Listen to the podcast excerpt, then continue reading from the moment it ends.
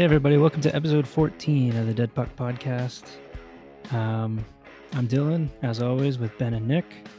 I guess we'll jump right into some good news for Nick. The Canucks are actually looking pretty good. Woo! A coaching change actually made a difference. Wow, what a shock! Like we've been saying all goddamn year when Travis Green clearly lost the locker room, he completely just lost it with the team. So many stories coming out that guys were frustrated with the not necessarily the coaching, but just the team in general. And then there was a couple of stories about like them in practice having knowing what to do. Like there was just JT Miller yelling down Yeah, the we- we like, don't what know what we're doing!" doing? Yeah, we don't know what we're doing. And I'm like, oh Jesus.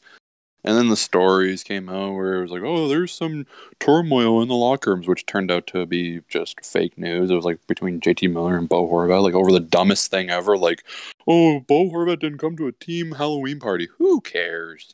These guys are tw- these guys are grown men. Who cares about a freaking Halloween party? but yeah, that story ended up being fake, which I knew was kind of fake. I'm like, okay, Bo's the captain of the team. Do we really think that that's true? I don't think so. Um, but yeah, they've they've won five in a row. I've been to two of those games. I got not not gonna got free tickets. So yeah, that was pretty fun. I saw the very first game that Bruce Boudreau coached, the four nothing win against the Kings, and holy crap! There's just watching them on the bench, just watching like just them on the ice. It was just so different. It was just so, like complete change from night and day. It was like, oh yeah, before they were so mopey and they just didn't look invested in the team. They just looked as soon as they got scored on, they were just like, oh well, damn it, we're not winning this game. Let's think about the next game, or let's think about what we're having for dinner after the game. I don't know, but like when that uh, you know, moving Pettersson up to like the first line instead of having him down on the third line was probably the way to do it? well they The guy that you just paid was it nine million in the offseason or whatever it was? no seven point two five or seven point three five. They paid him less Well, than paid a lot of Hughes. money. Paid a lot of money for a player to play him on the third line. Well, to be honest, I think we realistically have two top lines. Like we have obviously the if in like uh I don't know how much you guys follow the Canucks, but like this like after Boudreau came in, they ran a line. They ran lines of like uh, Miller, Horvat, and then uh, I think it was Dickinson with them, which I liked. I liked having that. I liked having flexibility with two centers on that line, just in case one of them gets thrown out of the faceoff. And then that's a really good checking line too. Um, and then it was like uh, Pearson, Horvat, and Hoglander, which which has stayed the same pretty much all year. And then this line has been so good for us. It's Podkolzin, Pettersson, and Garland. That line has been so damn good. Sounds like a good line. They've got, I don't I don't think this is true, but I'm pretty sure they have a point. They have a goal in every game. This Pettersson, after has after Boudreau. I think had four or five goals in the last five games, and then plus that don't nasty Forsberg shootout winner. Oh Jesus Christ, that was so dirty. Um, I I don't think he has four goals. I think he has. Uh, um, I'm trying to remember his his goals because I was at two of them. I don't think he. I don't think he scored against Carolina. Uh, anyway, But he was a completely different player against Carolina. Oh, than he looks so different. I, I'm pretty sure Boudreau sat down with him one on one and actually had a talk and be like, "Hey, like, what's going on? Like, why have you not been playing well? Like, is it your wrist? Is it this? Is it this?" And obviously, they're not going to say what was said in that conversation, or no one's going to know what that conversation was, except for those two guys. But I think I think Boudreau figured out what the hell was going on with Pettersson, and, and he he just looks so much better. But yeah, I mean they're looking really good. Thankfully, they only have four players on COVID protocol now. Two of them are, I guess you can call them starting defensemen, and Schenn, Schenn and Hunt right now. But we did get Ekman Larsson back last game, and he looked okay. But now we like our our bottom pairing defensemen are AHL defensemen, so that kind of scares me. So hopefully we get those guys back at some point. But yeah, Also lost Hamonic again to injury. yeah. Well, I mean, I watched that game where he got hurt. And I couldn't really figure out how he got hurt. He I was don't even limping know. off the bench. he he- got. To be held, he need to be held up by two people.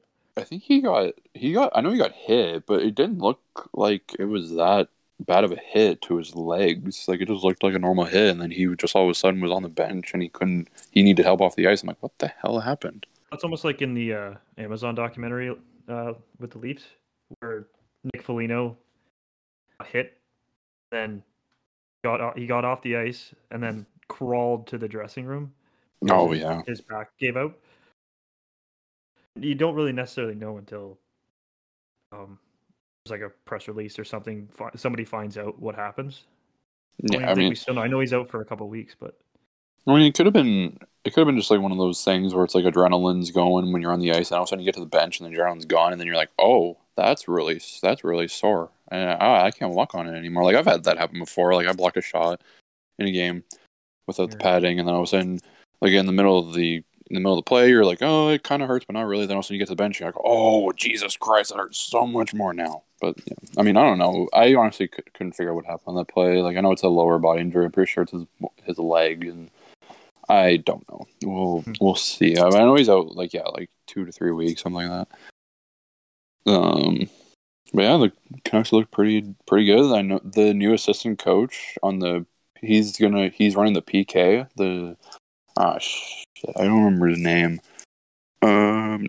Anyway, anyway, but yeah, he's he's running the PK now, and the P, the Panko looks so good. It's literally like all of the Canucks fans that actually know hockey and have watched them play, we know what's been the problem is they played they played way too passive before. They would just let they would just let the play happen and not like be aggressive at all. They wouldn't they just stay in their formation, their one one two formation, and they would just literally just cycle it. They would just be like, Oh my I'm just like, Jesus Christ, are you kidding me? And then all of a sudden, new assistant coach, new coach, and like Pettersson new had GM slash president. Pettersson had a freaking penalty shot on on the penalty kill. He was on the penalty kill and he got a freaking he got a penalty shot. Like there you go right there. That that just goes to show how much change has happened in the Canucks penalty killing. That was always Um, a thought when uh, the the most skilled players that you had on your team never played the penalty kill. Like on the uh, Leafs, Matthews doesn't play the penalty kill, but Marner will. well also like Hughes is started to play on the penalty kill as well. Like I'm pretty there was a there was a there was a a thing that came out uh, like I think a, a game I think it was after the Kings game where at the time we didn't nobody knew who the player was, but a player came up to Boudreau and was like, "Hey, I want to I want to try being on the on the penalty kill," and Boudreau was like, "I mean, okay, but if you don't work out, then don't you ever ask me again." I'm like, Jesus. I mean, but like at least he's willing to try the guy, whoever it is, on the penalty kill, or someone has to be on the power play. At least he's willing to try. He's not just me like, "Uh, no, you're stupid for asking me that question." He's actually like open to trying, and if it doesn't work, then he then okay, we're not doing that again. But if it does work, then hey, we'll keep doing it until it doesn't work. Like it's just such a breath of fresh air for the guys. I know that for a fact because he's a he's a players coach for sure. Uh, you can definitely tell by major, major players coach. you can definitely just tell by the way he did his uh his first press conference with the with the media. He's laughing, he's joking, he's talking about like how much he wanted to be coach a he wanted to coach a Canadian team because he's from Canada.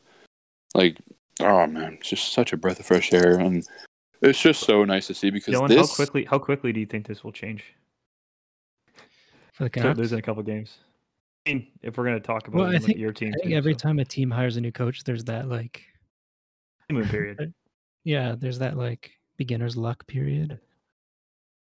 and then it's when they go through their first like little losing streak where I think you really see if if the team's changed or if it was just riding a little high. Uh, but I, no, I think like I don't know if it'll bring the Canucks into the playoffs, but um, I think the team plays with like a swagger and a confidence now that didn't exist before Boudreau was there. Yeah, no, I agree with that. Um, I just wanted to say too in that last game against Columbus where they were down three nothing and then they scored four unanswered.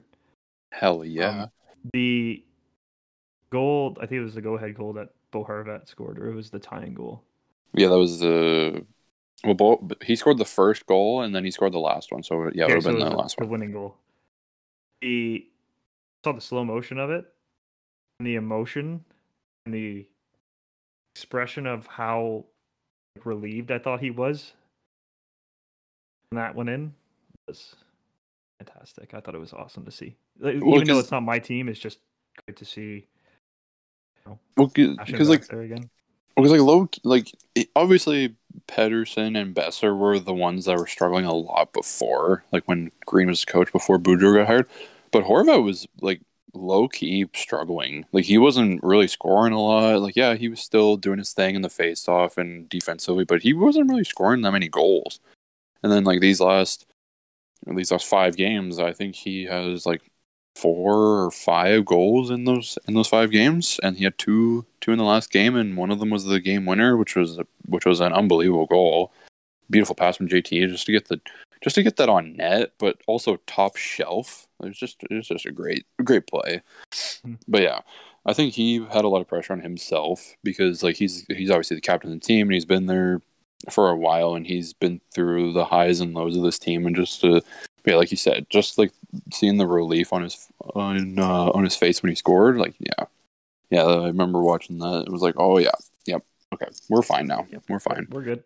Yep. Well, this this was the team, and I remember I was I was talking to my my friend Matt about this, who is also a big Canucks fan, and I said to him like, "See, when when I made the prediction, when I said this team was going to be third place, when we did our predictions f- for the standings, this team is the team that I envisioned being third place. This team that doesn't get down on themselves when they allow one, two, or three goals.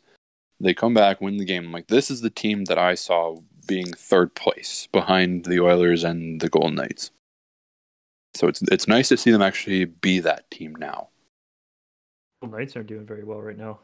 Yeah, as soon as they get Pacioretty back, I mean, and Stone, I mean, Jesus.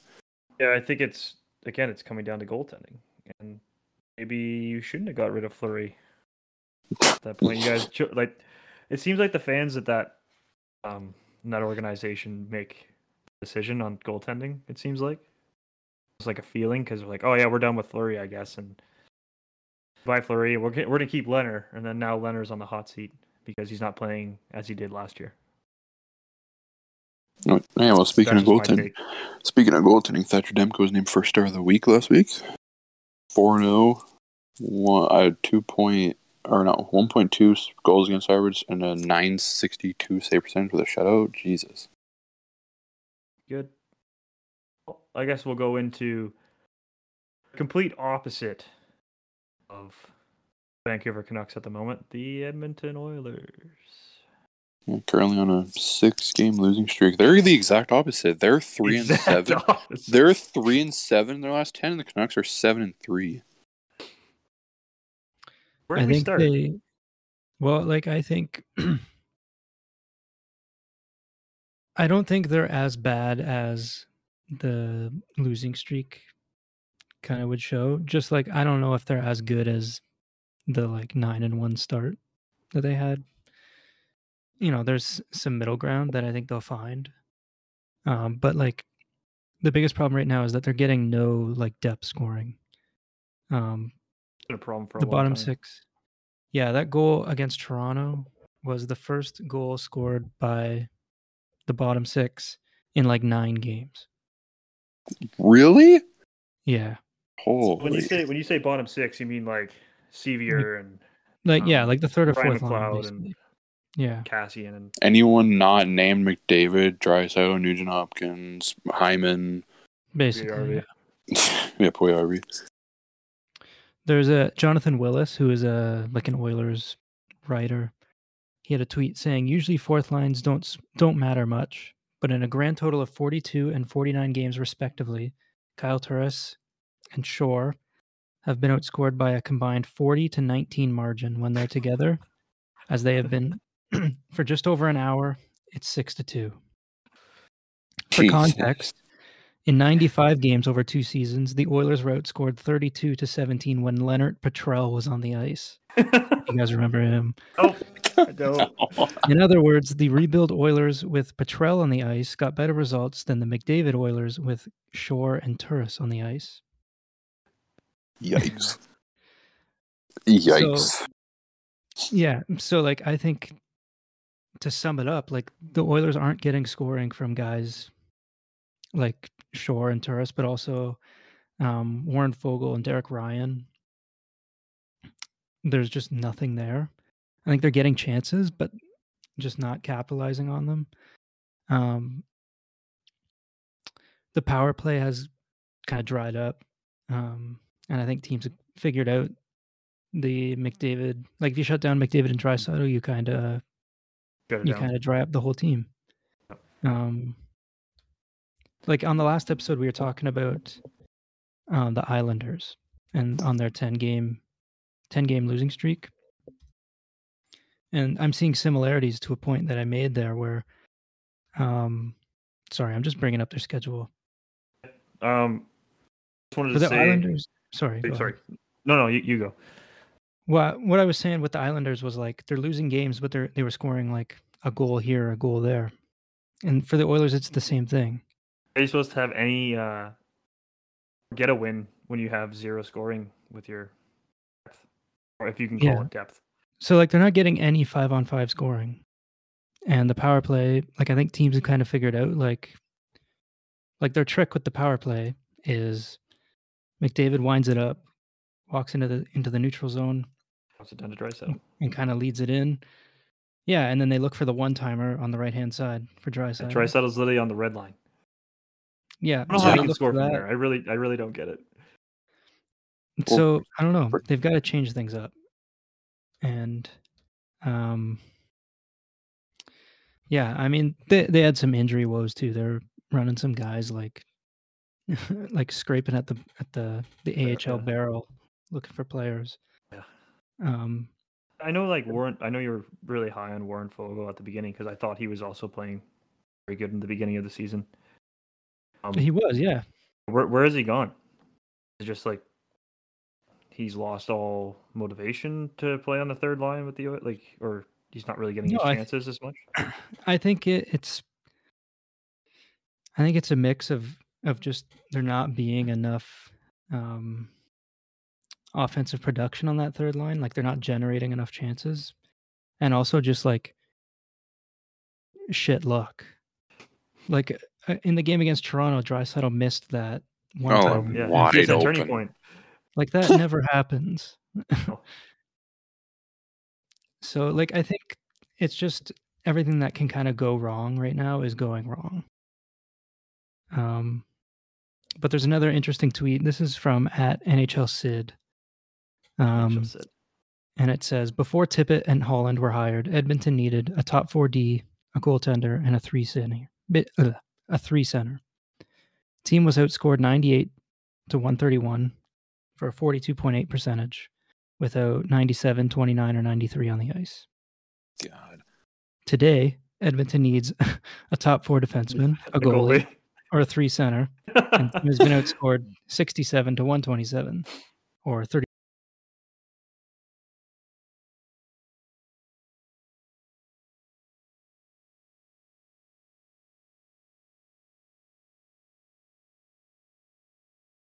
Four point.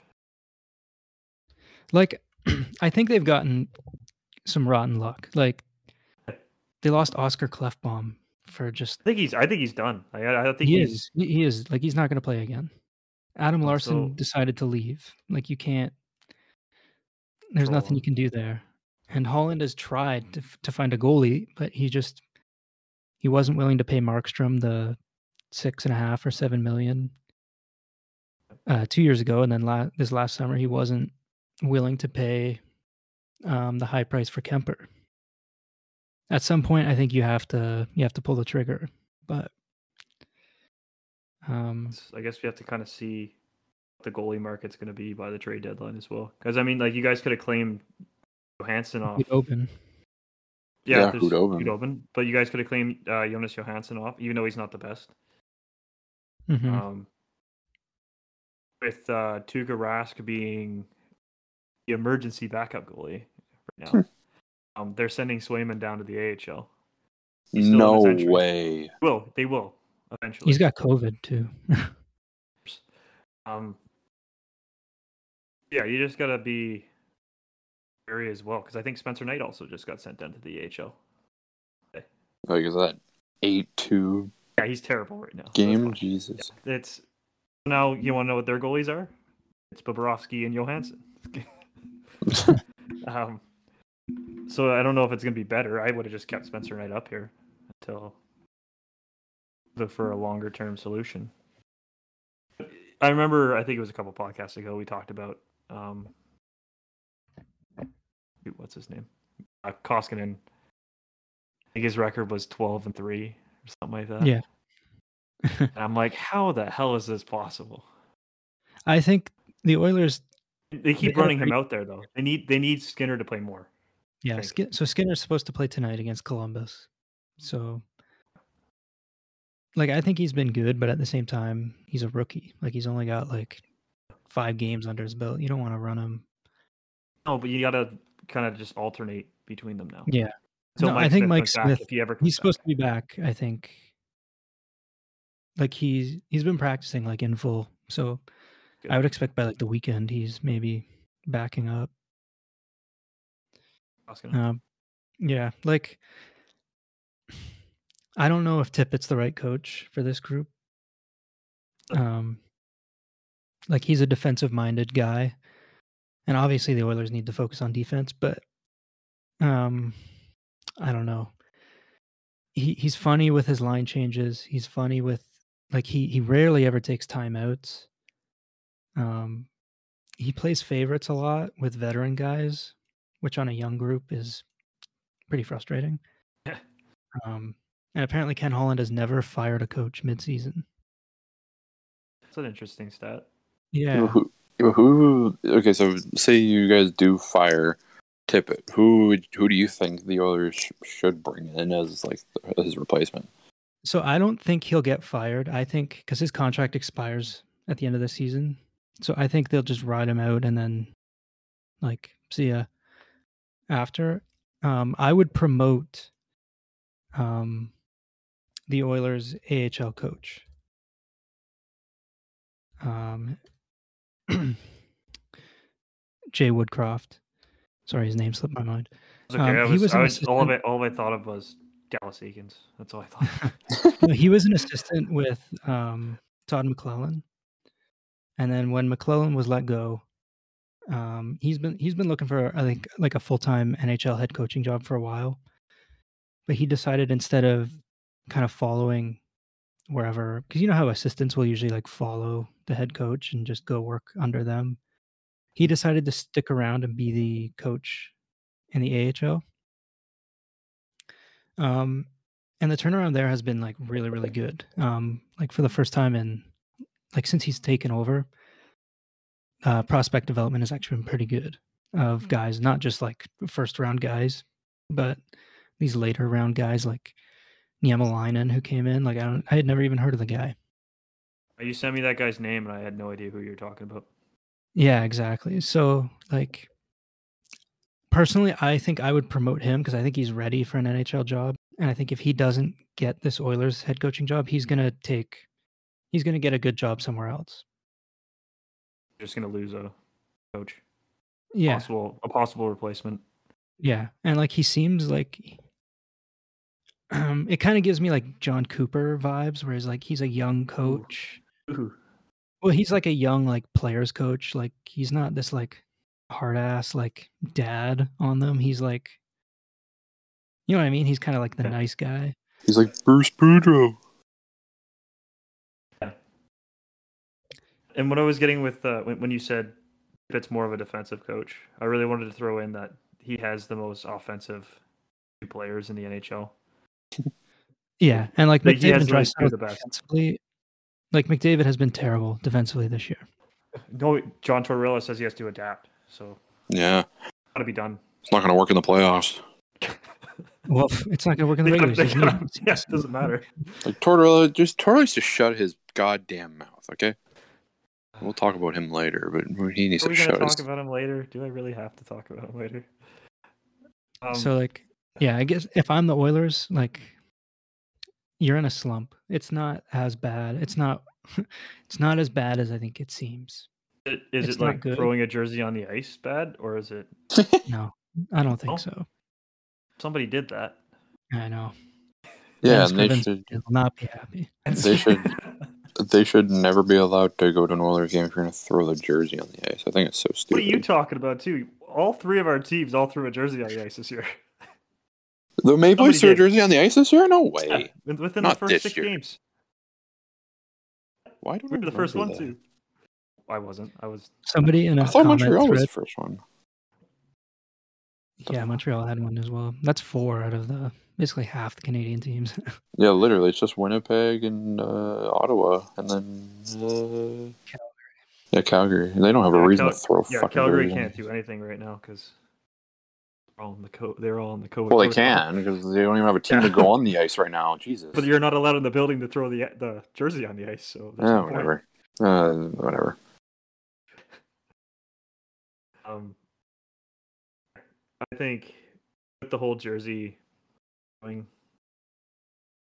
it's not good to see because one, that's a very expensive piece of memorabilia you just threw on the That's ice. what I was gonna say. Somebody apparently somebody in the comments said like, no, no, don't worry. It was like one of those Chinese like Yeah, I hope so. thirty dollar McDavid Yeah. jerseys. But you, so but you know, but you know that the other ones might not have been. Yeah, no. Right? So, and that's the only way that I think management can see that the fans are not happy. Well, That, but at- that's their, but that's their only way of letting them know, other than sending an angry tweet, well, look at the posting on their Canucks. Instagram page, um, something random online, right, where they're basically just abusing the team online. Then with the Canucks, um, Literally, literally, it worked out perfect for the Canucks. Is they freaking guys threw the jersey on the ice. Game against Pittsburgh. It was a really horrible game to watch. They, they I think the, the four four one five one loss, and then all of a sudden, boom, new coach, new or GM's fired, coach's fired, new coach, new new GM. Like ridiculous. Just happened. Yeah, new interim GM. Just happened. Just I mean, snap of a finger. Montreal did that, and they still only have six wins. Well, Montreal is a whole nother story. They Oh, I- are they're a lost cause. I was listening to the Steve Dangle podcast the other day, and uh, they had Andrew Berkshire. He does the Game Over podcast after their their games, Mm. and he was like, "Yeah, we're gonna do a little bet here to see uh, if Montreal can win a game before the World Juniors start. see if Canada can win all six of their games and tie Montreal for having the most wins, have the same amount of wins in the season." that would be so funny if that happened. Yeah. Bad. Really bad. And they're not going to fire their coach. Oh no. Ducharme's not leaving until at least the off season. So they'll just have to. I think didn't Tyler Toffoli just get really injured? Now he's on like he's out for like six to eight weeks. Had surgery or something like that. Yeah. Yeah. Just saw that on SportsCenter the ticker the other day, and I was like, "What?" I, I freaked out. I'm like, "Well, now they're really screwed." If they weren't screwed before, now they're really done. Like, should Carey Price even come back this year? Or you just be like, "Nah, it's okay. It's like, oh, I'll wait this one out. I'll just wait this one. out. I'll be Shay and heal up here." I'll uh, I'll I'll just keep training for the Olympics. Uh, Carey, the Olympics are happening. Exactly. Um, is that all you have to say on the Oilers, Dylan? Yeah, like they've played themselves out of a playoff spot right now, but they have Still a handful early. of games at hand, and yeah, like we're not even at the halfway point yet. So I would expect things to bounce back, but um, the the calls that they're this is the year that they're going to contend. Like it, it's obvious that this this roster still is not it's not good enough. Well, since the Oilers are And sliding, um, There's only sorry, the last thing I guess is um McDavid has four years left and Draisaitl has five. So like yeah, like if you want to make it work, like you have to. Like this is the group. Like you don't have time to to Dilly- strip it dilly-dally. down and try, and try again. Like this is it. yeah. um, sorry, with with the Oilers sliding, um, Ovechkin has now moved into first place in points. Yeah, like who would have thought he would be first place in points? Like, yeah, maybe goals, but not points. He's 36 years old, and he has 46 points. That guy's He's like, yeah, I guess I'll pass now. Yeah, I'm 36. I'm getting old. I'm, I'm gonna beat Gretzky's record at He's some gonna point. beat I'm gonna be his record. passing. is sleep now. Yeah, literally. As long as he doesn't get injured, which I hope he doesn't. It's not even going to be injury. It's going to be COVID. Yeah. It's going to be possibly another lockdown of, or the games are going to be postponed, and he might still maybe playing when he's 45, like Jagr still. He'll be just out there standing in his spot, just waiting. And he'll I think he goes until he gets the record, and then he's like, "All right." Yeah, he's like, ya." "All right." Yeah. He's literally gonna score the goal, celebrate. Everybody's gonna skate around, give him the hugs. He's gonna walk off the bench, and that's gonna be it. Yeah, he's just like, okay, I'm done now. See you later, boys. This kid's gonna be like 15. His kid's like two years old right now. His kid's gonna be 15 years old. He's still gonna be playing in the NHL, trying to get this record. it's ridiculous. Also, I wanted to that thing that scared me the absolute most this week. was Jack Eichel, him skating around again, and him he's in full practice. He's just not he's non-contact. That's it. He's already practicing with Vegas. It's just non-contact, non-contact, and I'm freaking the hell out. If if the Olympics are still going on, we don't like this is for the last literally week and a half. It's gone. He's not playing for Team USA. There's Completely- no way.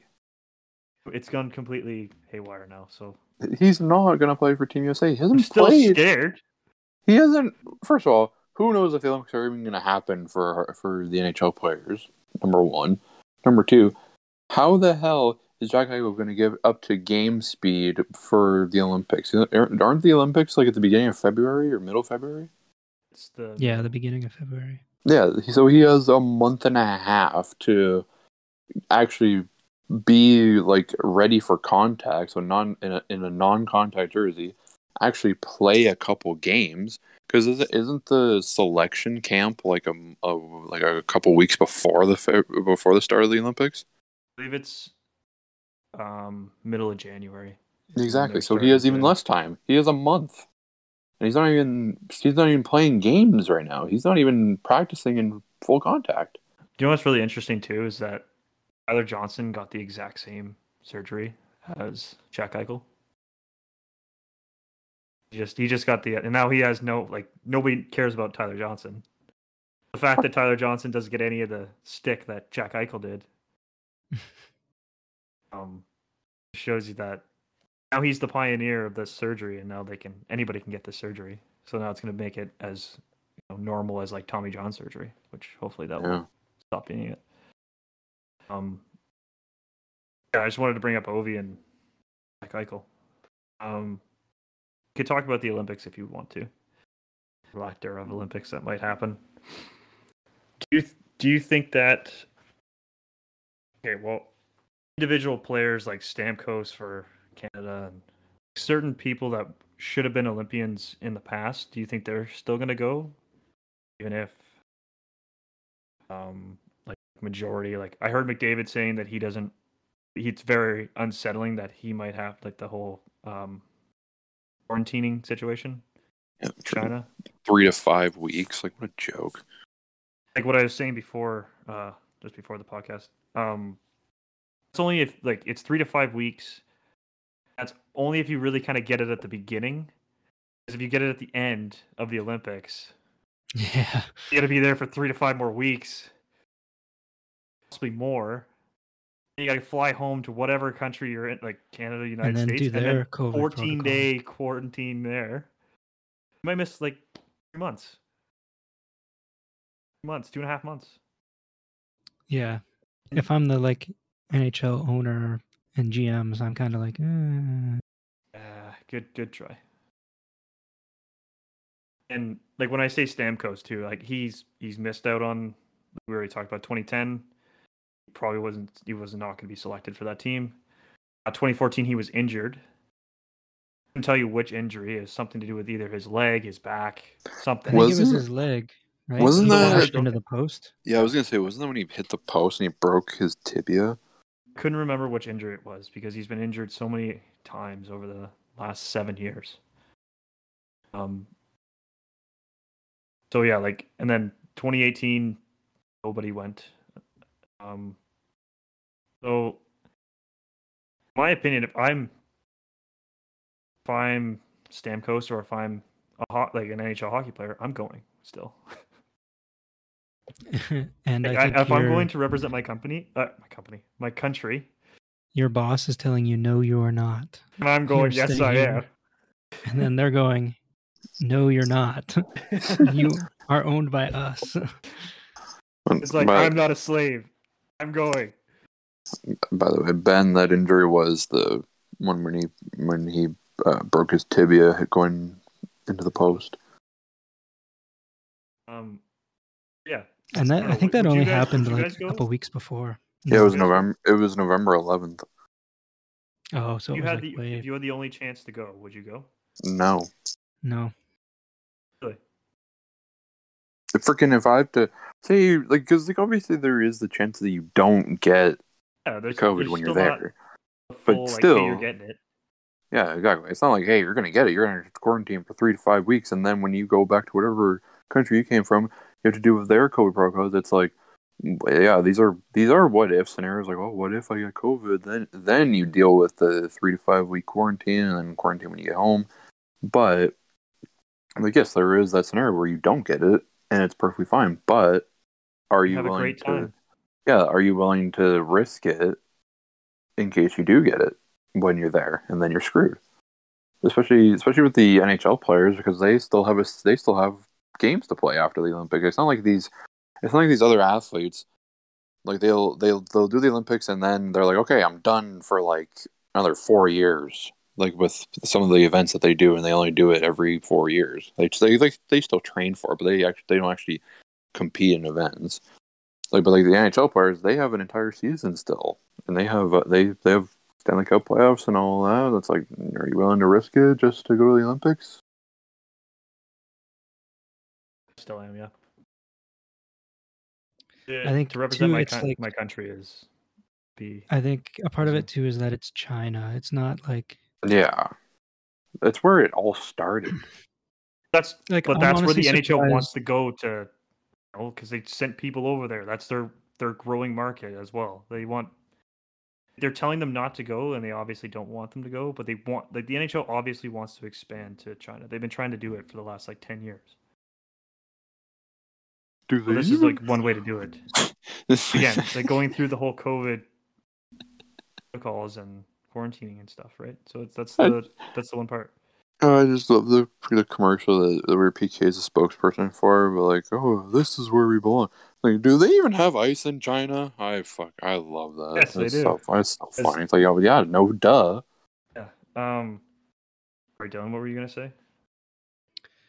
Uh, well, I think like if the Olympics were um, in Europe or if they were in North America or something, I think the the vibe would be a bit different. Um, just based on the like China, like this is a country that's currently committing like genocides and stuff. Like The political landscape is not good. Yeah, so like I think I read it on Reddit. Um not sure who tweeted it. I don't think I saved it. But they said like basically if you go to China for these Olympics, like there's the 3 to 5 week quarantine, but once you're there, you're in the hands of of China. Um and you're kind of you know, if they want you to quarantine for five weeks, you're gonna quarantine for for five weeks. Like, I don't know. Maybe the the political grasp of it just kind of. I don't know. Intim- I don't think I would feel. I don't know if I would feel comfortable in a like foreign country. yeah in like a not not like not just any foreign country but one that's like you know Heavily- heavily criticized, yeah. like Heavily, heavily criticized recently, and well, not just recently, but over a long time. Get like it's it, it's not somewhere that I would want to be kind of stranded. And I think I would my fear would be like you go over there and then it's like you said after like at the tail end of the Olympics you test positive and then like I don't know then what like how long are you are you stuck in in China for waiting to waiting to go back and then there's the protocols when you get back into Canada or the states whatever that is. I believe it's Um, 14 days as of right now. Yeah, so like that, you could potentially miss like two months of. Like in those five weeks plus two weeks quarantine, you're not skating. You're not doing anything. hell. So like No, man. you're it just- basically, if you don't, so like if you get stuck there, you're you're done until the playoffs basically. but guess what, though? I have a nice gold medal around my neck. You're, g- but you're you're you're you're, Yeah, you're, but, you're, like, get I don't out know. of here. They freaking Yeah, just I'm do. just I'm kind of playing devil's advocate in a way. I'm just trying to. I was thinking Take it about from this the- like on the my drive home today, and it was like the reason that we like the Olympics is because it is true best on best. Best on base. And that's the only literally, time we get to see best on best with it's literally. Yeah. So if the NHL doesn't want to do the Olympics, fine. Like I don't care. Don't do the Olympics. But there needs to be some sort of like Do the World Cup of hockey. Yeah, exactly. Do I the was World just Cup gonna say that. yeah, do the World Cup Well- of hockey, but make it like legitimate. Like none of this Yeah. Team Europe young Half and player half. teams. Like none of that bullshit. Like make it Under like a legit Yeah, like make it invite players who are not in the NHL to play in this tournament. Yeah, literally.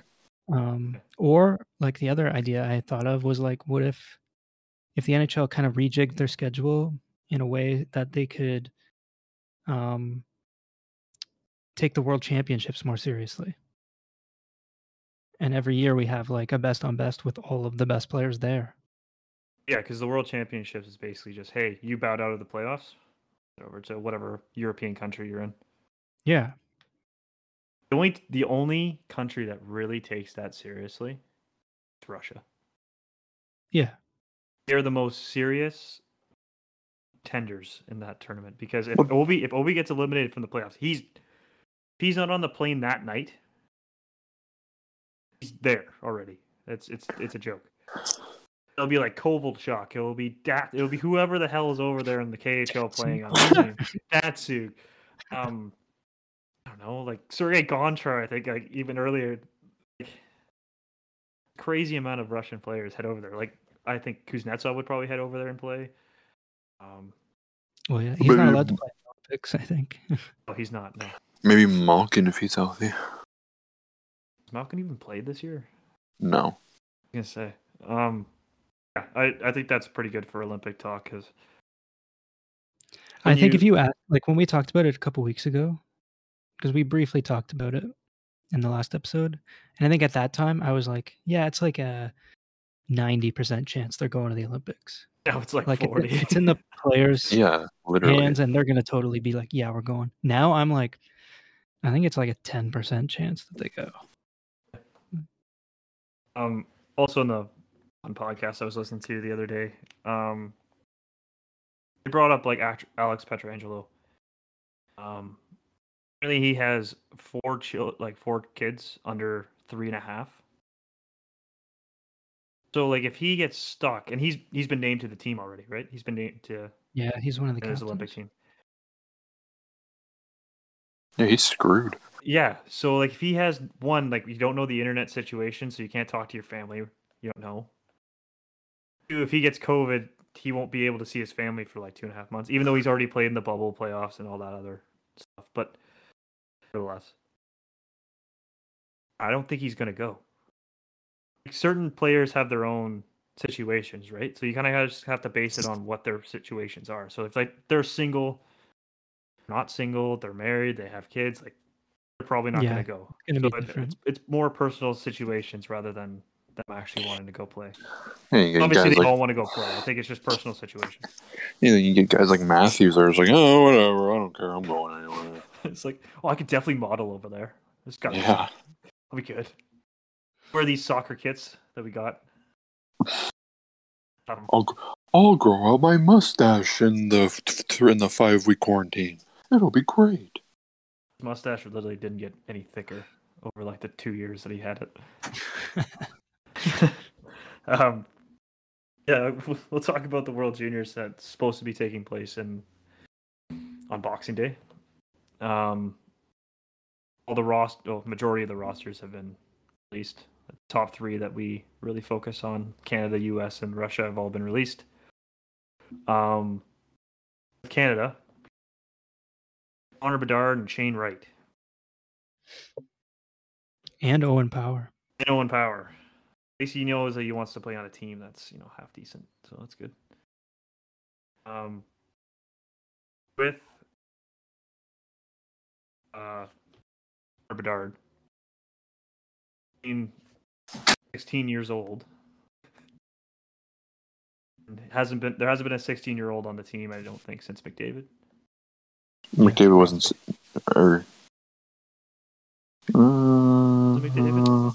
I think it was like McDavid, Crosby, Crosby. Lindros, Jay Bouwmeester. yeah, Jay Bouwmeester. And There's that guy a gets a bad rap. Great player. Maybe Gret- I think Gretzky too. Yeah, Gretzky Gretzky. was, yeah. Um, I've also Jay watched some was an elite skater. Like was Yeah, he was like Erik Karlsson back in the day. just ten times taller and bigger, nerdier. prettier. Yeah, way to describe it. Um, my thing with I had this conversation at work the other day. The amount of pressure that we put on these under twenty year old kids, like, like as a country, like, oh, we need to win gold. We don't win it. Like, we need like with the whole Maxime Comtois thing, the whole like a couple years ago, where people were roasting him on the penalty shot or shootout goal, whatever it was that we lost. And uh Michael DiPietro when we lost in overtime Yeah. to Finland. I've learned I've learned over time that this is something that you They're don't really take as serious. They're just they're literally just kids now. And like looking at these birth dates and us being in our late twenties and mid twenties, we're old. Don't say late twenties. You two are. Sorry, we are. yeah you two are. I'm still 22. that must be nice. Um, yeah, I think Canada Canada's had a lot of really good turnover for this tournament. Um, like Mason, Mason McTavish, Connor Bedard, Shane Wright, Jake Neighbors, Cole Perfetti. Our goaltending is pretty damn good. Yeah, Ashley Costa. Cossa, he's six seven, monster. Yeah, that guy's a that guy's a monster. Owen Power, Caden Gould, Guhle. This guy is defenseman. Um, I don't know. There was a there was a trade between. He just got traded to the Oil Kings and the CHL. They the Oil Kings basically gave up like six players, two draft picks, like just an um, obscene amount of like players. Trades in in the juniors are I'm- hilarious. Oh, 'cause I'll tr- I'm going to trade you a first round pick in 2043. Deal. I'll trade you four of them. Trade you my next four years for this player right now, and then he won't be on the team next year. We just need him for the the Mem Cup run. Incredible. Um. Yeah, with Sebastian Cossa, I know Dylan has a really soft spot for Cossa because I remember uh, watching the draft earlier this year, and uh, was it the Oilers picked? Was it the Oilers that picked first, or was it Detroit that picked first? No, Detroit picked first, and then the Oilers traded their pick to Minnesota Um, yeah. for the other guy. I forget the uh, the other goalie's name. Either way, you did not get Sebastian Cossa. You were not happy about it. I mean, their first round pick is on the team. Um, Xavier Bourgault. Borjo, yeah. So Um, didn't you have another guy that got cut though? I can't remember his name. He's another French yeah, player. um, he was I think like almost leading. Tom Renney Sorry, is I'm still the chief tired. I keep CEO. Of, he's the CEO of Hockey Canada. I know that. Yeah. Um, this year, Carter Savoie is one of them, Sav- yeah, Savoie or Savoie. and then he has a brother. Uh, Canada has the easiest group. And then they're gonna lose in the semifinal to an actual good They're not even going to make it to the semis. They're going to lose in the quarters. Well, like the time when they finished eighth. In like twenty, what was that? Like twenty seventeen or twenty eighteen, when Finland won gold that year. I'm like, Jesus Christ! Nikas Zabinit? No, that was a different year. He's, he's Sweden. Um, It was the year. Uh, was I think it was the year that Mitch Marner was like the captain. Yes, he was. Uh, yeah, it's. I think Canada has a good chance of winning this again. I mean, we're favorites going into it every single time. It's just they need some sort of pushback. It's a potential trap, like you said. Though they could smoke their division and then Run into the play U.S. the Russians or the Americans in like the quarterfinal, or the semifinal, and just get smashed because they haven't played any Yeah. like real tough competition. I mean, Finland. Finland might be tough. Um, not really sure they have. As, oh yeah, uh, they're probably like really good, and we know nothing about them. Same, same with Germany and Czech Republic. Those aren't like easy teams anymore. Never really been easy. Um, really, there's no easy teams unless like it's Austria and Switzerland's still good, but that's in the other division. It's not like it's hard, but I just see us just absolutely trouncing, just destroying teams. Well, yeah, we're gonna destroy the teams in our division, or in our whatever you want to call it, Yeah, I guess division. And then all of a sudden, or yeah, group, whatever. And then all of a sudden, quarterfinal, semifinal, then final. It's like, "Ee, we haven't really played any good teams. We're not really playing like the style of game we want to play because they've been playing such garbage teams. They've gotten caught on that before. like I couldn't tell you what year, but like I remember a similar situation where they had a, a pretty easy group. Like they weren't in the basically they weren't in the hard group. They were in the easy group. And they looked really good in the in those divisional games and then they got to the quarterfinal and were challenged in a way that they hadn't been before. Um and it didn't really turn out well. Hmm. Like I think you need that you need that adversity at the beginning of the tournament, I think, to kind of Steady the ship. yeah, to be like, okay, yeah, yeah, we can we can do this. Like Hmm. otherwise you kind of panic, I think, when you get to those those games where I think there's just so much pressure and it's like what I was saying before, like Canada versus US is always been you know, that's that's the game you want to watch. That's the game that everybody wants. it sucks that they're not in the division and then we won't get the Yeah, New Year's the- Eve. Or the uh I think they'll probably play Finland on New Year's Eve. Let me let me just check the schedule here. Yeah, I see what think they the, do. um start off with the Czech Republic. Yeah, I was gonna say Boxing Day we play the Czechs. Like, wow, what a great game that'll be. Canada versus Finland. Um, there's USA Russia on that day too, though. Pretty good. So hopefully Canada can pull this off. I feel like they can. They have a lot of good talent on their team, and like with Shane Wright and Connor Bedard, I think they're going to be. Um, their their forwards are stacked. I just think that you do need that adversary, adversity at the beginning, just to you know, be like, I okay, it sets the tone, yeah. as um even last year as well like i think was Ca- was uh us in our group or was it russia in our group last year um either way they had it was the us it was the us so i think the us lost to us in the round robin group play then made it all the way to the finals and then canada lost to the us and if you look at that U.S. team last year as well, like uh, Trevor Zegras, Cole Caufield, Cole Caufield coming off his uh, Wisconsin too, like he was Who? high. Who was USA's goalie that year? Wasn't Spencer Knight Was it what was it Spencer Knight? uh, last year's? Yeah. last year, I totally forgot about this. So last year, Canada won 16 to 2 against Germany in the first game. I stopped watching it after uh, eight. They beat Slovakia 3 1, and then the Swiss 10 nothing, Yep. and then Finland 4 1. Czechs 3 same nothing, Russians 5 nothing, and then they lost to the US 2 nothing in the final. they were absolutely on a dominant tear last year. Yeah, and then they met up.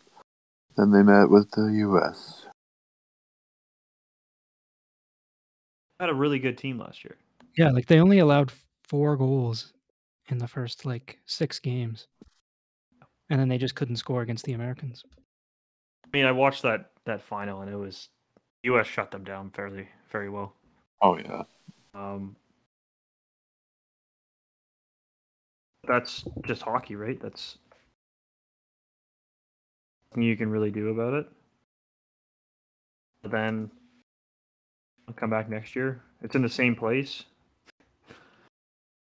Edmonton knows how to do these bubble hockey games, so They do. like I Uh, assume this one's like. Did they sell tickets to this one? Like, It says it says there. So, uh, Spencer Knight was the goalie last year. Dustin Wolf. Spencer Knight. Like Trevor Zegras, Turcotte, Kaliyev. Italian name. Uh, Cole Caufield. Matty Beniers, who's back this year. It's a bunch of really good players. See. We'll see what the And you know what? last year in the first game that the Americans played last year, lost. they lost to Russia five three. Adversity. Yeah, Oh, so boy. I don't know. I don't know if it actually means anything, but I'll see. does. Um, we were talking about this before the podcast started. What about the? We were originally we were talking about the Jason Spezza kneeing and Ian Cole's kneeing and knee on knee and um, Neal Pionk's knee on knee on knee. Like, seems like the NHL has you know, they they figured out what kneeing is, what a knee on knee gets you usually. Um, Neal Pionk got two games, I mean it was a knee on knee. Like now Sandin's out for two to three weeks. Um, when you look at that Jason Spezza hit, call it a hit or kneeing. If like this is what shocked me at the beginning. Like at the beginning, I was um so shocked that he got six games. I'll just be I'll, I'll just admit that I was so shocked. I was like, to be honest, I didn't see him knee him in the head. I saw him knee him more in the chest and saw his head go back. But the amount of force that was coming down at him with his shin pad gave him a concussion. Obviously hit him really hard. Um, it was a dangerous and reckless play. I've come to the terms that that's not what game should have. Um, and I hate Neal Pionk, and this is really hard for me to say. I hate that player. He's he's garbage. And six games is a lot. Like the first instinct that I had, that most people had, was a guy bit somebody twice, got five. A guy who needs somebody in the head, yes, got six. I went, Did you see he got splashed with water by uh, I think it was Marcus Foligno. Marcus yeah. Foligno, Braithwaite, uh, not Braith, um, what's his name? Greenway was jabbing him with a stick. um, who's the other guy too. There's another guy on the bench too. Was just just giving it to him. Uh, yeah. So I was a little frustrated with that. That a guy hit somebody twice in less games than a guy who hit who hit somebody. But it was a dangerous and reckless play. What I talked to you guys about it before was, what's a clean hit anymore? What's well, it's not what what- Jason Spezza did. Yes, exactly. um, and then with the Jason Spezza thing, just to wrap it up, you know how long the appeal process takes? It takes. So, he got suspended. I believe it was during the next game that the Leafs played, like middle of the game, and it was, it was announced that he got six games. And what Jason Spezza is going to be appealing is, if he didn't fall, reach for the puck, Jason Spezza might not have got him in the head, obviously, because it wouldn't have made sense if he didn't go down on his knees. You know, he saw red. Like you could tell, like he was yelling at Pionk after he needs Sandin, which is fair. That's premeditated. it's doesn't look good. But what his argument is is if he stood up, and didn't hit him, Would have hit him with his shoulder. He would have been fine. It would have been a normal hockey hit. And the appeal process, it goes to Bettman, and then if he says no, and he it goes to some private, uh, Yeah, like a mediator. yeah, mediator. And so that happened that day, and he appealed right away. It's the appeal process is going to take on Tuesday. It was going to be read that night, and they wouldn't get back to him until Wednesday. So luckily, that the game against Calgary was postponed tonight, which is Thursday. Hmm He's already served three out of six games. Yeah, that's kind of. It's going to be done before the appeal even happens. And you're going to just waste more money on mediators and Well, maybe they drag it out on purpose like that so that players are less. But then you look back like Tom to Wilson. You look appeal back at the. Tom Wilson stuff. He, um, with his 21 game suspension, right? And he did his appeal process, but he already served like six or seven games, and then it got reduced to 14 games. So he also lost a million dollars worth of money already. So it's the appeal process needs to be sh- either smaller and quicker, or, you know, I mean, other than just not doing dangerous shit, but. Yeah. Don't But if- people in the head. Then you don't Yeah. have to worry about it. Yeah, exactly. And I understand like he's never been never been fined. He's never had previous, you know, uh, problems with the league or anything like that. He's played 1,203 NHL games without having a suspension or a fine. Really?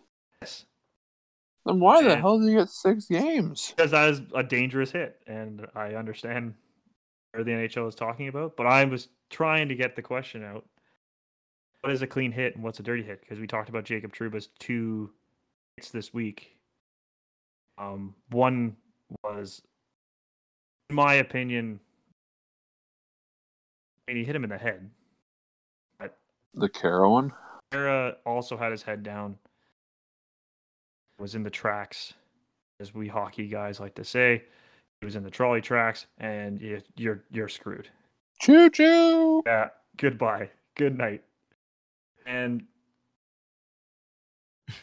yeah. what is your takes on Jacob Trouba and his hits last week? That was a long-winded. Uh, I don't that, think- I I wouldn't call Jacob Trouba a dirty player based on those hits. Um, I like I think think- in the sorry, The the one on MacKinnon was not a dirty hit. It was just a big hit on a star player. So obviously the team's going to react the way that they normally would when somebody hits their star player. yeah, Landis but- is gonna throw his gloves off and fight if like somebody breathes on MacKinnon the wrong way. Like, Cannon, Yeah. Rantanen, Girard, Makar, like any of them. Any of them. Go ahead. Yeah, like the Kara one, like it. I mean, it sucks, especially because Kara's had he had a big concussion problem last year, and Did he get knocked out last year in a fight? yeah, Yeah. But like Is he still playing? I don't know. Just, just like I'm, I'm talking about just mental, like the future of his health. Maybe he needs the money. Maybe. Um, I don't know. I just think that Like- everybody's personal opinion about a hit is different. To me, they're not in the same category as, like I said this before, they're not in the same category as like a Matt Cooke type of hit where it's like the guy's going after his head. I think they're just unfortunate situations where a guy had his head down and he got clipped. Like Trouba's not going in with his elbow up. I don't think he's aiming for the head. I think the head just happens to get caught. Like in the in the Kara one, you can see his head's down. And then at the last second he kind of like props himself up like before getting hit. Um I don't know. Like it happens so fast. I don't think it's I think it's easy to look at them in slow motion and be like, "Oh, he should have stopped or he should have done this or whatever." Yeah, But my think- my take my take was to just poked like the the puck was in Kara's feet. But I think if if Trouba's putting himself in a bad position if he lunges and is reaching for the puck because then Kara's going to knock him out. Right? If Yeah. if Trouba's like le- leaned over with his head down and Kara's right there, Kara's going to lay him out. So I maybe think he, yeah, he maybe or it's just like a yeah, or it's like a like it's just a crash, like it's just a into Yeah. each other. yeah. Um, I, I I agree with you on it's an unfortunate accident happened. I was just just watching a guy literally go unconscious while he's falling. Yeah, it's kind of scary. You see him like fall on the ice, and then you can see yeah. his eyes like rolling back Yeah, behind it's, his it's terrible. behind his head.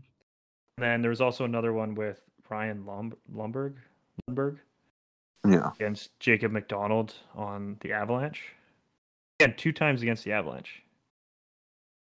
Um, This again, one was this one, more this one, this one looked a lot more like it looked like the Kara one because he also left on the stretcher.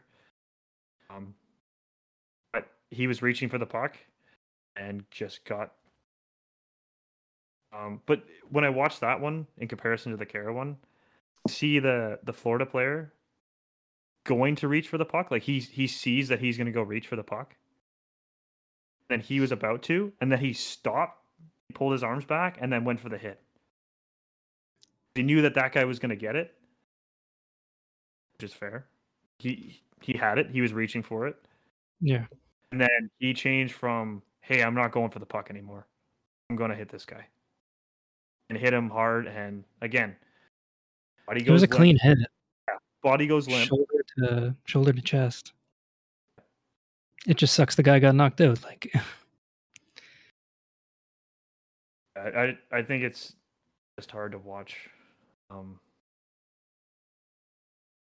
really, even when you say, "Hey, this is hockey," um, with hits like that, like if you're trying to show a new fan this and be like, so like if you try to play this sport, maybe at some point if you get good enough, you might be put in these situations.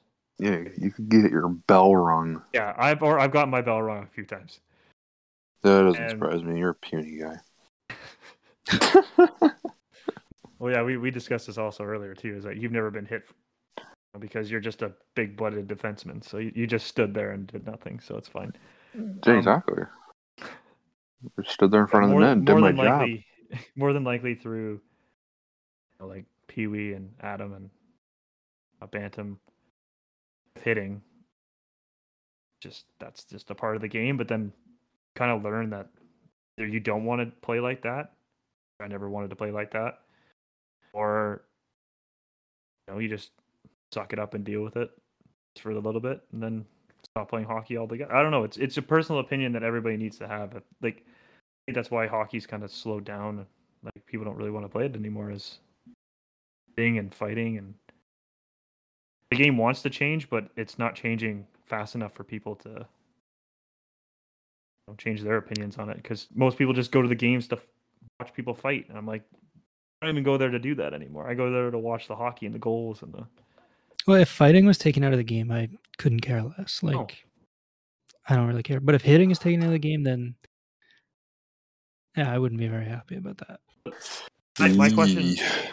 my question is too is like if I gave you two different scenarios, like you know, you remember Matthews' first, I think it was his first goal, second goal against Ottawa, where he picked pocketed like Erik Karlsson and went down on- down the side, then pickpocketed somebody else, and then put it five hole on Craig Anderson. There's no hitting, Mhm. like they couldn't stop him. You have that one, or you have one where you run the guy into the board so hard, grab the puck, and then just shoot it on it and score.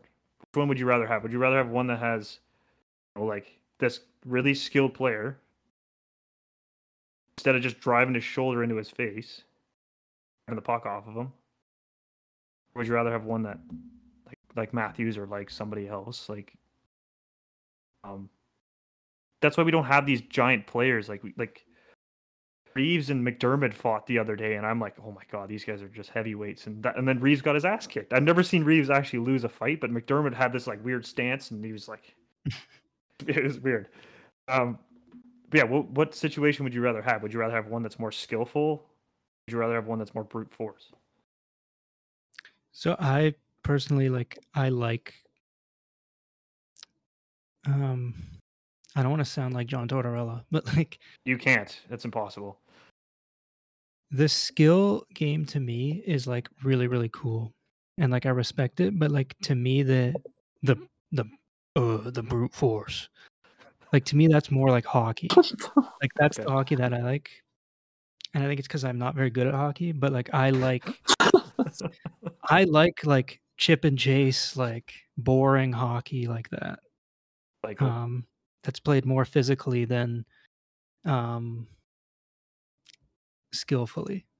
Like the Trevor Zegras play, I'm kind of like, yeah, that's cool, awesome. but I'm not like, I don't have this like mind blown like, Would definitely do holy that. shit, like that is that. that is amazing. Like to me, I'm like, yeah, that that's cool, but like, um, I don't know, like a big hit to me is like, yeah, like to see somebody get Kronwalled. I like that, but maybe I'm just Most of your players got Kronwalled, so how many times you got Yeah. Kronwalled? Like three times. Um,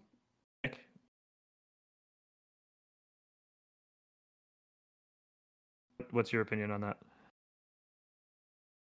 he's got no opinion. Okay, good. Um,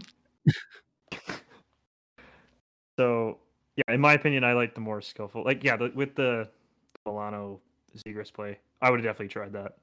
Sure, I would have done that. Me and you would have been doing that in Shinny or something like that. Like I'd just be like, okay, Ben, just flip it over to that. Okay. Um, what a play that was. Just even think about doing it in an NHL game blows me away because everything's so fast. Everything's um everything's so quick. It's like it's moving like ten times faster than hmm life. When the, the the thing about that Oh, there he is. goal Sorry, is, he's back. yeah, I was I said something. I don't know if it, I don't know if the I don't know if Discord glitched, but I, I did say something when you um, asked. go go ahead Um, on your your. well, I was gonna say skillful.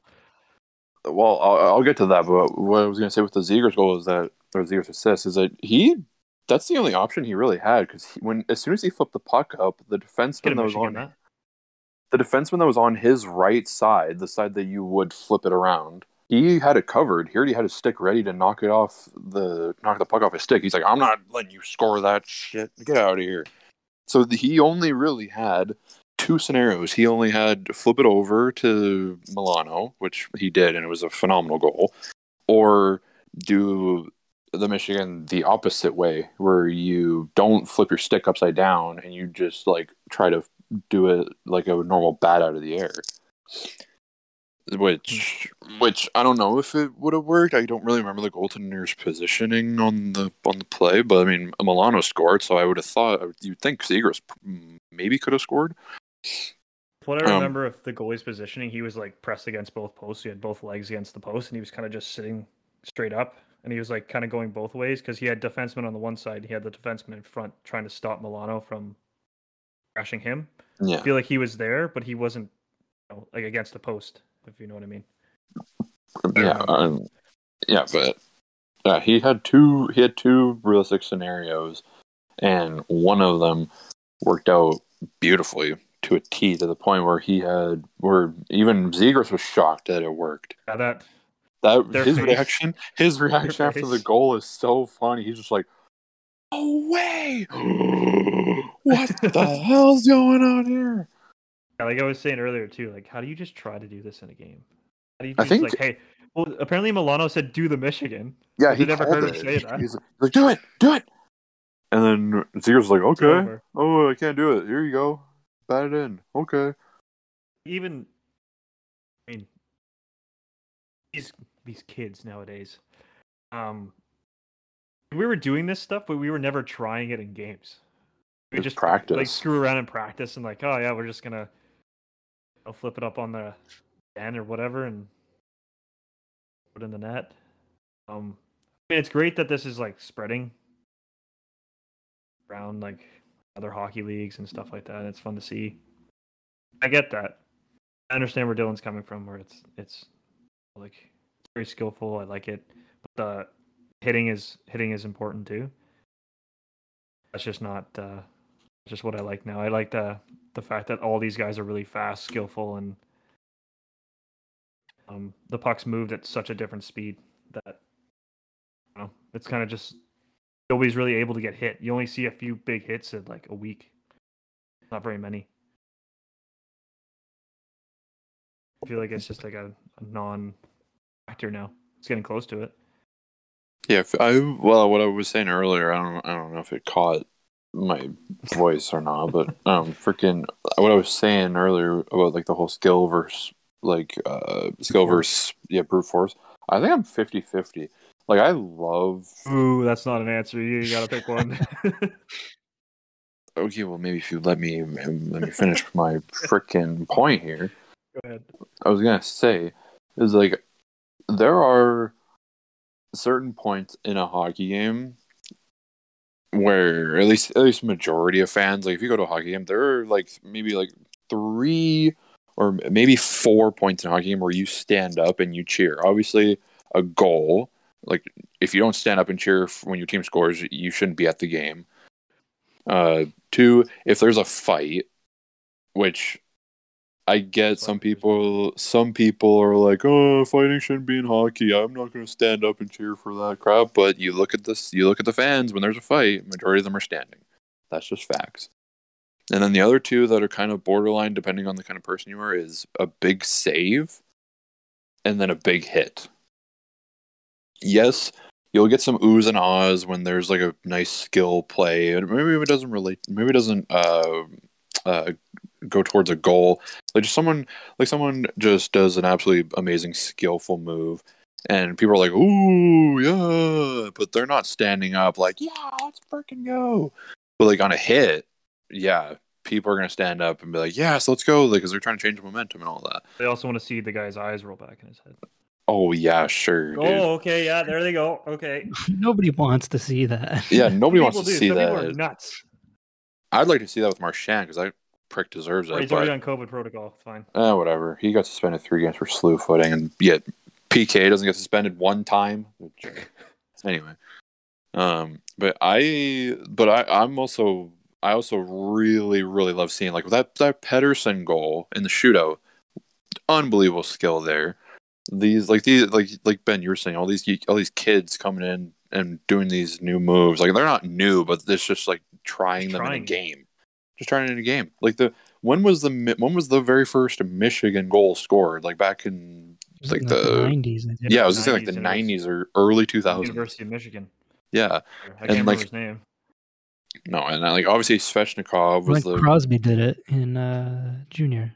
Yeah Crosby did it when he played for oh Jesus what was his Ruski. junior team? Yeah, yeah, and then like obviously Svechnikov did it twice. I watched Chris Kreider do it against Boston like two weeks ago, and it got delayed, or it, it didn't count. Why didn't it count? 'cause The puck didn't go in. Oh, that's Hit the trash. Oh, that post, makes went sense. Yeah. across, went across the the net, hit the post on the far side, and then but it was so quick, right? It was just like up, in, out. I thought it was in. I'm like, oh my god, the fact that he even tried to do the Michigan, it like, it was a tie game too in the third period with like eight minutes left. It was something just like, oh yeah, I'm behind the net. I'm just gonna skate Michigan. It. It's fine.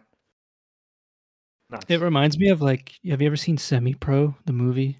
Yeah, When he does the alley oop, and they're like, yeah. whoa, whoa, Everyone's everyone's Can you like do Foul. that? No, no, no, two fouls. foul. I didn't touch anybody. Look, people just can't go flying in the air People like can't that. just go flying. So. oh god, I'm just waiting for like the NHL to come up with like a rule.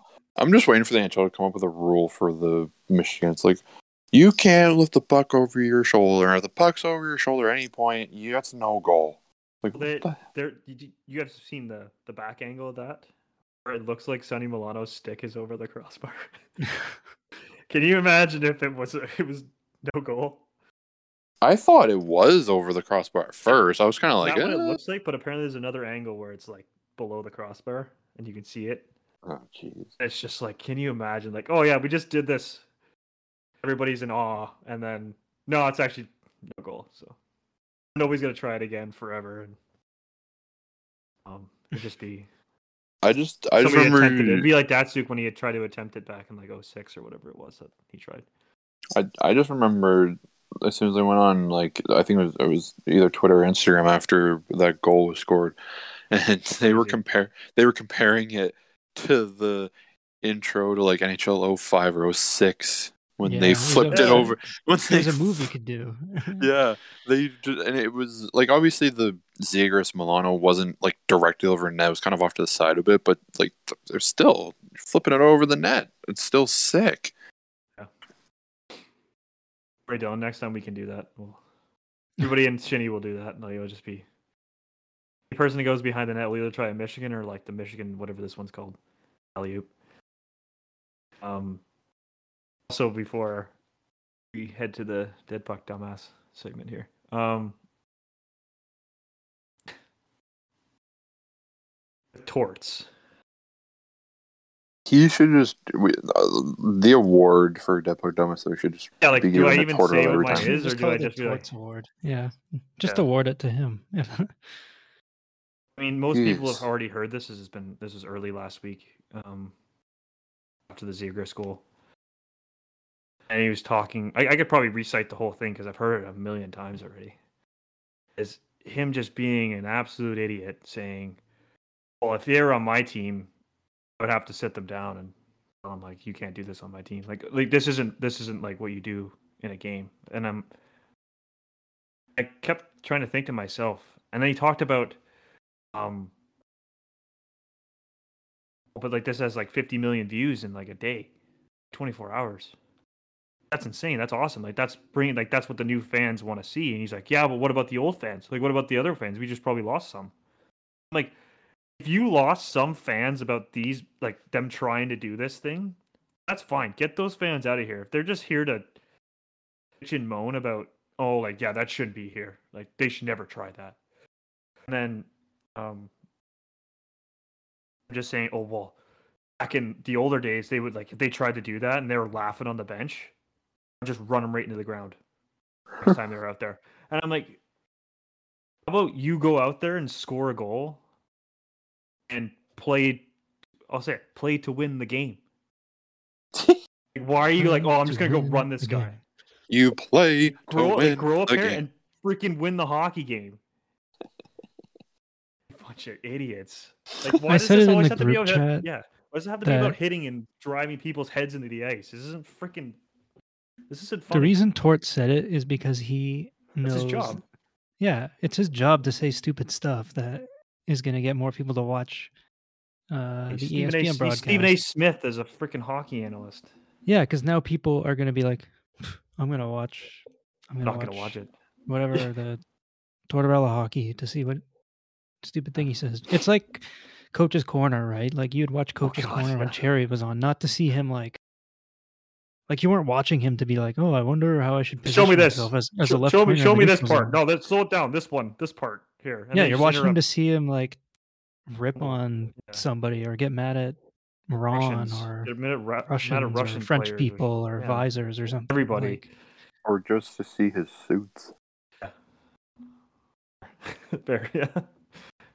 yes, He went down. He went down the old Fabricland and bought everything in sight. Literally. Um, I, I don't. It's not even I. I really don't care what Torts has to say because his opinion means nothing to me. It's him trying to stop the game from evolving into something different, and him just saying, "Yeah, "We need to like like this shouldn't be really in the game." Like, yeah, like it was cool. It was pretty cool. No, it was awesome. I think what he's trying to. It's kind of like I'll play devil's advocate again It's fine. You're really with good Connor. McDavid, where like, Steve Yzerman wasn't the same player. well, I think they were talking about it on a podcast or the radio or something, and they said like Trevor Zegras trying that in the middle of the regular season. That's fine. Like, who cares? But if it's like, if it's the end of the game in a playoff, He's not gonna do that. is he gonna do that? And if he does, like, do you want him doing that? I think that's what he's trying to.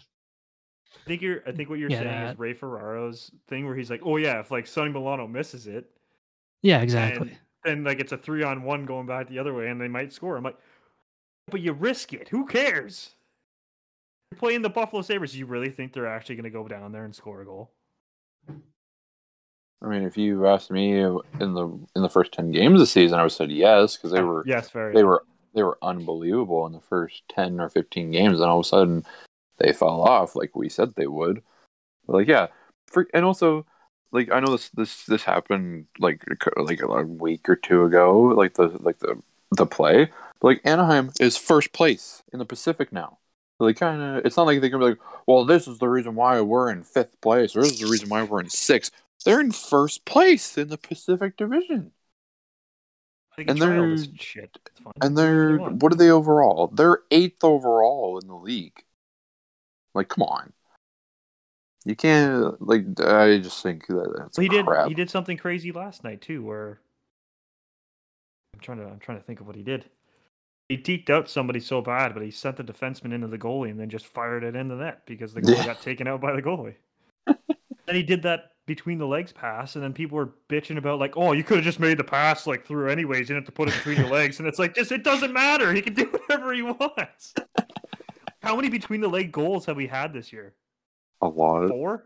There's been Chuck. There was uh was it Pacioretty? Oh yeah, Blake Wheeler. Blake Wheeler. No Dubois. Dubois. Thank you. It's all about just scoring. You're, you're still scoring goals. Like, they're gonna be like, oh yeah, if like he tipped it between his legs, it hit off the post and went out and went all the way around the boards and out the. You know, skipped over to the defenseman's stick and they have a partial break going down the other way. Yeah, we Why are you thinking worst case scenario? because they're Just enjoy the play for because they're because they're boomers. Oh God, yeah. Like, I think it was on Steve Dangle too. They're like, it's all old people. We have no young people talking about this game. It's just all these old farts that are just like, "Ah, man, I'm just not used to this. I just want to drive his head into the ground. Yeah, back back in in my day. Back in my day, back we, my wore day. pants as hockey pants. Like we wore the full length pants. Change equals bad. yeah. Suspensions. I don't even know what that word means. Slashing was you always slash people with two hands, not one, two hands across the chest. With a wood stick. Yeah. Sticks didn't break. You'd make sure that you'd have to ice yourself down after the game. The only time your stick broke was when you broke it over someone's head. Basically, yeah. I- I'm just really sick of the past talk. Like me and Dylan, we grew up watching players literally get plastered against the boards. Just get abs- like the hip checks. Like we don't even see hip checks anymore. Oh man. hip Oh checks. man, those hip checks were nuts. Full on flipping people over there. Like I remember the Marian Gaborik one where he's reaching, and I think it was was it Carey Price that comes out, whoever the Yep. goalie was, and just makes him do like a full flip, and he lands like. Oh, I think that was- that. Wasn't it like Hasek? Oh, maybe yeah. It was, it was some goalie, and he Or just comes was- or- flying out. What about the one where Brother? Duch- What about the one where Duchesne got flipped Yeah, when he played for Colorado? That one was sick. it was Dmitry Orlov. Yeah, It's like full flip. the thing that gets me with hip checks, the ones not against the boards. I'm talking the ones that are like open open play. Guy lifts his his body up. That's my favorite part. Is like when like they do the hip check and they already got him on their They back. get and like them they- stuck on they- their back. and- Yeah, they flip them right up and they just they do a they basically do a suplex without even touching him with their hands. It's unbelievable. The amount of momentum that's being created to have somebody flip their whole body over you is it's insane. I recommend watching those if you guys want to watch the old days. These crazy hits. Um yeah, I guess we'll go into Dead Puck class. Oh, I already said mine. I got, I already got mine out there. Again. Not torts again. Two times. Two time champion. He should just be retired. What a retired. knob. I don't Yeah, he's think a- I really have one. I do, and Dylan, you should have the same one. Sorry. I'm gonna give mine to COVID for ruining Huh? everything. Ah, boo. Omicron, you Like I, name. I'm skeptical that, like, I wouldn't be surprised if there's no, uh if there's no fans in the stands soon. In on- in think it's today. Ontario, yeah, in Ontario, you it's down to fifty percent already. And Montreal is playing with no fans right now. Okay, well, I didn't see that, so I just no, it just go. came out this afternoon. Yeah, they just came out just before we started. Um, yeah, Ben, you mentioned before, like maybe the NHL should just pause. And I'm kind of like, I think if they were to just be like today until like the new year, be like, all right, we're just gonna like wait. But I also think like once you do that, it's like there's no. It, it gives me like March 2020 vibes where it's like, oh yeah, guys, we're just gonna take I know. a quick break, and it's like, no, we're not coming back, are we? No. Um, It's, so But at the like, how are you time, supposed like- to manage the situation though? I don't know. Like, if you just keep riding it out, you're you're gonna have like situations like Calgary all over the place where you've got a team where the entire team is like For Matthew Tkachuk. sick. So, except for like friggin' Matthew Tkachuk. Yeah. So, I don't know. Freaking COVID, it won't go Yeah, away. it's- No, it's just growing again. It's it. We're basically in the same position as we were years ago. Feels like. It feels like it's Yeah. just going to start all over again. Like, I think I don't think this will be as bad as that situation because we have like the vaccines and stuff.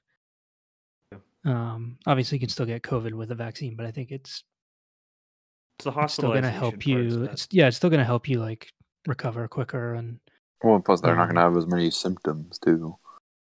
Yeah, yeah, it'll be like the taste, losing the taste, like losing the smell, for, like a time. Won't be. It'll be just the normal symptoms, like a- like a flu symptom. yeah. Not, uh, not hospitalization. Hopefully. So I, I actually saw earlier that a player, um, oh, I can't find it now. Um, said, yeah, I think maybe the NHL should. It was Nick Uh, Cousins. Yeah, okay. Nick Cousins said maybe we should should take a break. Um, I don't think that's a bad idea. Like if they were maybe this weekend to be like, all right, from now until after New Year's, we're just gonna we're not gonna play any games, no practices, just to let things settle down. But then I wonder if in the new year that would even fix anything. If after a week we would just be right back to where Yeah. where we are now. So thanks, Om- Omicron. Omnicron. Yeah, then we could solely focus on the World Juniors for that week or two. Yeah, I'm really excited for that. That's. It's just gonna be a bubble effect again, aren't they? Like, Like I'm assuming is, you said they, they they have tickets sold. yeah. What I, I was just on the website there, and it seemed that they were Like I would be surprised right now if fans are check allowed. Um, those tickets. Yeah, it takes me right to uh, game packages. Hmm. So who knows? I We'll see how long that lasts. Yeah, like it, it's so crazy. Like we weren't even. This wasn't even like on the radar. Like, the last time we did an episode, and now it's like it's ruining my fantasy football playoffs. It's it's ruined my fantasy hockey. Oh boy, it's not ready for another one. I mean, we're already doing this via Discord, so it's like well, I- that's geographical. yeah, uh, ge- well, geographically, but also like me and me and Dylan were lucky to see each other this past year, the first time in a year and a half. Like even last, like the last time I saw my family was two years, except for last time because uh, I'm married, so it was just that would have been the only time to see my family, and it's been two years. Um, so yeah, it's it's been tough. I mean, kind of just got to put your head down and keep going. Let it get. Uh, but don't get caught with your head down. don't get caught with your head down. Though. Don't be looking for the puck in your feet. Nick, what's Yeah. your what the, the hell was that? Just try to talk and laugh at the same Did you time. have a, you have a stroke halfway through that? Holy crap. Um, mine would go to. The, as I was saying to Don earlier. I was saying the Oilers trying to throw the jersey on the ice.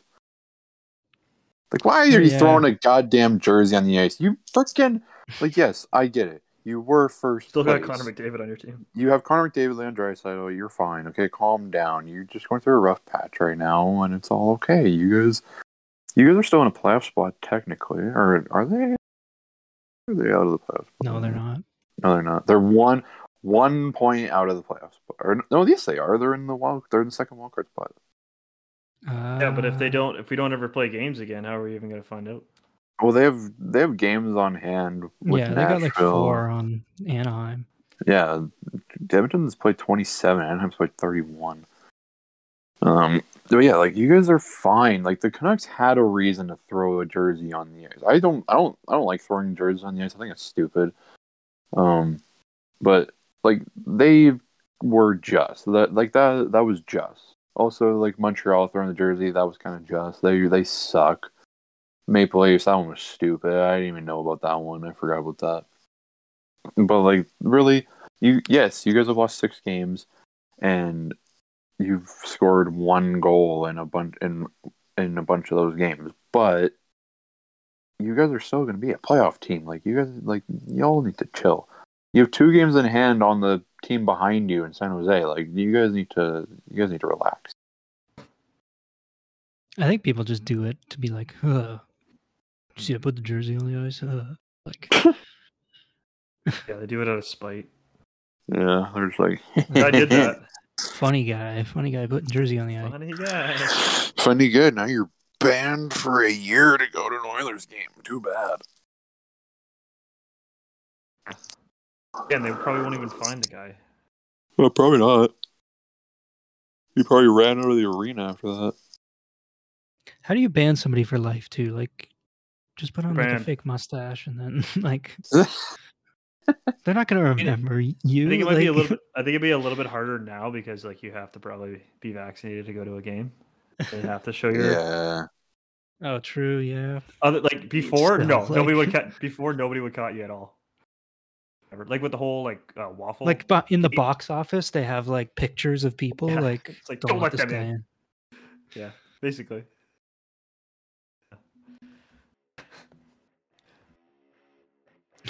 I think that's where we should wrap it up today. Um, but yeah, as far as I know, that there's still tickets available for the World Juniors, and they're just looking at them. Uh, so I guess that's it. Um, on episode 14, I'm Ben with Dylan and Nick, as per usual. Um, give us a follow on Facebook if you would like. Um, and yeah, see you guys next time on, on episode 15. Yeah.